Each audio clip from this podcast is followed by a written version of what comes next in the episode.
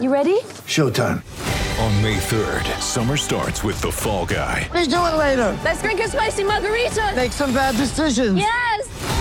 Audiences are falling in love with the most entertaining film of the year. Fall guy. Fall guy. Fall guy. That's what the poster said. See Ryan Gosling and Emily Blunt in the movie critics say exists to make you happy. Trying to make it out? Nope. Because I don't either. It's not what I'm into right now. What are you into? Talking. Yeah. The Fall Guy. Only in theaters May 3rd. Rated PG-13. Hello, everyone. Welcome to another episode of Wake Up with the Warriors. We're recapping Game 4 of the semifinals between the Warriors and the Rockets. And just like Games 1, 2, and 3, this was outstanding theater. An incredibly close game, more dramatic moments than you can shake a stick at like the first three games, there was a lot of sloppiness going on in this game. That was a, apparent from the opening tip when the team started playing at a hectic pace, but weren't necessarily doing anything with it. And it kind of stayed that way the whole game through. Things tightened up in, in patches, but on the whole, it was a little bit of a sloppy game, but a tremendous game just from a drama standpoint from how entertaining it was, how much fun it was to watch this game. Whether you're a fan of the Warriors or a fan of the Rockets, a fan of neither, a fan of both, it they've been four tremendous games to watch, and the amount of individual talent on the court at any given moment in this series, especially when the starting lineups are on the court, is almost unfathomable. These teams are just so wildly talented. So the story of this game for the Warriors was well, it came down to two things in my eyes. The first one was simply allowing Houston to get too many rebounds. This happened in game three as well. It's no surprise the team that has won the rebounding deficit has won each game here. So the Rockets had 50 rebounds to the Warriors 43 and they had 13 rebounds on the offensive glass to the Warriors' 8. Those extra possessions were enormous. And the other thing that it came down to was three point shooting. Two historically great three point shooting teams with historically great shooters. Whether you want to look at the efficiency of the Warriors or the sheer volume of the Rockets. And tonight, the Rockets just made more. Both teams got open looks. Both teams did a good job getting open looks. And the Rockets just were better shooting the three. Whether you want to credit them, discredit the Warriors, or chalk it up to variance, the fact remains that the Rockets were far better from beyond the arc, and that really ended up being being the game because the Rockets out rebounded the Warriors the Warriors took care of the ball and forced turnovers better than the Rockets did. So the possessions really evened out in that regard. The the amount of shots these two teams took were virtually identical. The Warriors took one more field goal attempt than the Rockets. The Rockets took one more free throw attempt than the Warriors. So pretty much identical in terms of how many times they actually were shooting the basketball. That's kind of rare and has been rare this series. And the Warriors shot better from the field, shot about the same from the free throw line, but the Rockets killed them from three point land, both in frequency and in efficacy. They took 13 more, excuse me, they took 17 more threes than the Warriors did, and they made nine more threes than Golden State. Houston shot 17 of 50 not a great clip, but when you're shooting 50, you end up with 17. The Warriors shot just 8 of 33, lower volume than they probably should have, and way lower efficiency than we have come to expect from this team. And and that ended up being the game, really. The the Rockets had 27 more points from beyond the arc than the Warriors did, and it is hard to win when that happens. So for the Warriors, the suspects struggling to shoot the three were everyone. Literally everyone.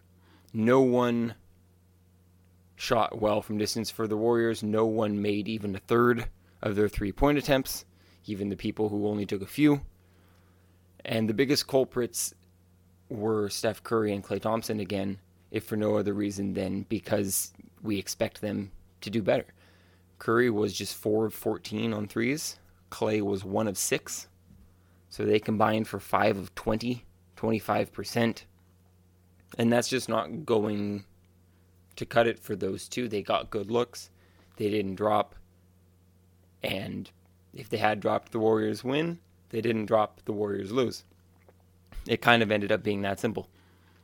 Curry did have a good offensive game in other parts of the game. After game three, where he really struggled to score at the rim, really struggled to make any looks, he came out of the gates firing, had a really, really good first quarter. He finished the game with 30 points, 8 assists, shot 12 of 25 from the field, so not great efficiency. He was 8 of 11 from inside the three point line, though, so that's interesting. So a little bit of a rebound game for him, definitely better than in game three, but still not the dominant breakout performance that a lot of people have been hoping for. And this time he didn't have Kevin Durant having an all time great performance backing him up. Durant had a very nice game, or a nice enough game at any rate. Not quite as efficient as we saw him early on in the series and in Los Angeles. He shot 12 of 22, 2 of 6 on threes, 8 of 10 on free throws, finished with 34 points, 7 rebounds, 5 assists. Once again, he was the Warriors' best player. This loss definitely doesn't fall on him.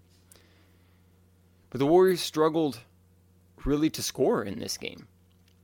For all the flack that we gave Houston in the offseason for letting Trevor Ariza go, letting Luc Moute go, signing players like Carmelo Anthony and Austin Rivers, and, and going into the season relying on unproven players like Gary Clark they didn't seem to prioritize that perimeter defense that had made them competitive against the Warriors in the 2018 conference finals. And the Warriors offense really couldn't get it going very well against the Rockets. They had 28 in the first quarter, 26 in the second, 30 in the third quarter. That was their best quarter offensively, 24 in the fourth. Now, of course, those are context dependent. The pace obviously comes into play here, and simply the fact that the Warriors were missing open threes changes the way their offense operates a huge amount, but they weren't picking Houston apart the way I think many, myself included, expected them to be able to do. And that's both a credit to Houston and a sign of the Warriors not really being able to adapt to having the most talented offensive team on paper in NBA history and having a hard time right now actually converting that into team wide success. Now, the one really big positive out of this game for the Warriors was the heart that they showed going down the stretch. They trailed by 15 points at one point in the fourth quarter and didn't go anywhere. They they laced up their shoes and just fought a little bit harder. And I think they learned something in those moments because that's when their offense started to flow a little bit. They had a little bit of fluidity. They stopped playing so timidly, stopped playing so conservatively because they had a huge deficit, a huge hole that they had to climb out of. And they started playing a little bit more fearlessly, a little bit looser. They started really pushing the ball a lot more, turning turnovers and missed shots by the Rockets into fast break opportunities and getting a lot of stuff going down the court rather than getting into their half court sets. So there's some takeaways they can they can get from that going forward. So really quickly, I want to recap the last few plays of the game because they were certainly worth talking about. The Warriors were slowly clawing clawing their way in. They got it down to seven points and forced a Houston miss, and a series of plays here that just felt emblematic of the game they couldn't get the rebound. They forced another miss. And if you're rooting for the Warriors, you're thinking, okay, whew, thank goodness, still a seven point game. Again, they couldn't get a rebound. Houston ended up with four possessions, three offensive rebounds, four shots out of the out of the possession.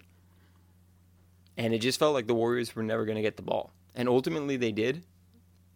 Houston had four shots, they missed all four of them. The Warriors got the rebound. Draymond Green made an unbelievable full court pass to hit Kevin Durant in stride between two defenders, and KD somehow caught it and seemingly dunked it without even leaving his feet. A spectacular play, and it cut it to five. But so much time had gone off the clock as that play unfolded because they simply couldn't get the rebound. So they worked their way down, had a wide open three that they missed at one point there. Draymond had a layup that he missed at one point. They couldn't really get the deficit below five. Then they got the ball back under 25 seconds to go. Steph Curry gets a nice look for a three, misses it. They get the rebound right back to Curry. Reload three. He makes it. It's a two point game with just under 20 seconds left. They foul James Harden. Harden misses one of the free throws. It's a three point game. They call timeout to draw up an inbound play. They end up getting an inbound play that has Kevin Durant wide open, straight away, a deep three, probably about a, a 28 footer or so, but wide open straight away. He misses it. Draymond Green bats the ball out back to Durant, who hands it off to Curry. Curry looks like he has an open three, but doesn't shoot it. Pump fakes it, shoots on the reload, wide open, misses it. Chris Paul grabs the rebound, and, and that was the ball game. So everyone on the edge of their seats naturally at that point. And really, if you're the Warriors, you can't ask for anything better than an open Durant three followed by an open Curry three when you're down three with the game on the line. But ultimately, that was how the game went for the Warriors. Again, just 8 of 33 from deep, and two of those three came from their two best players, arguably the two best players in the world, with the game on the line. And in this particular instance, they couldn't convert. So now we have a series. The the 2-0 series lead is no more. It's 2 to 2 now. It's a, effectively a best of 3 series with two of those 3 games being in Oakland.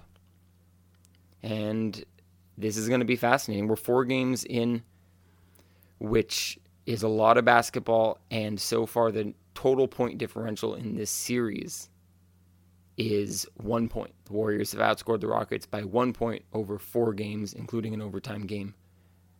A lot of minutes to essentially have a draw going on right now.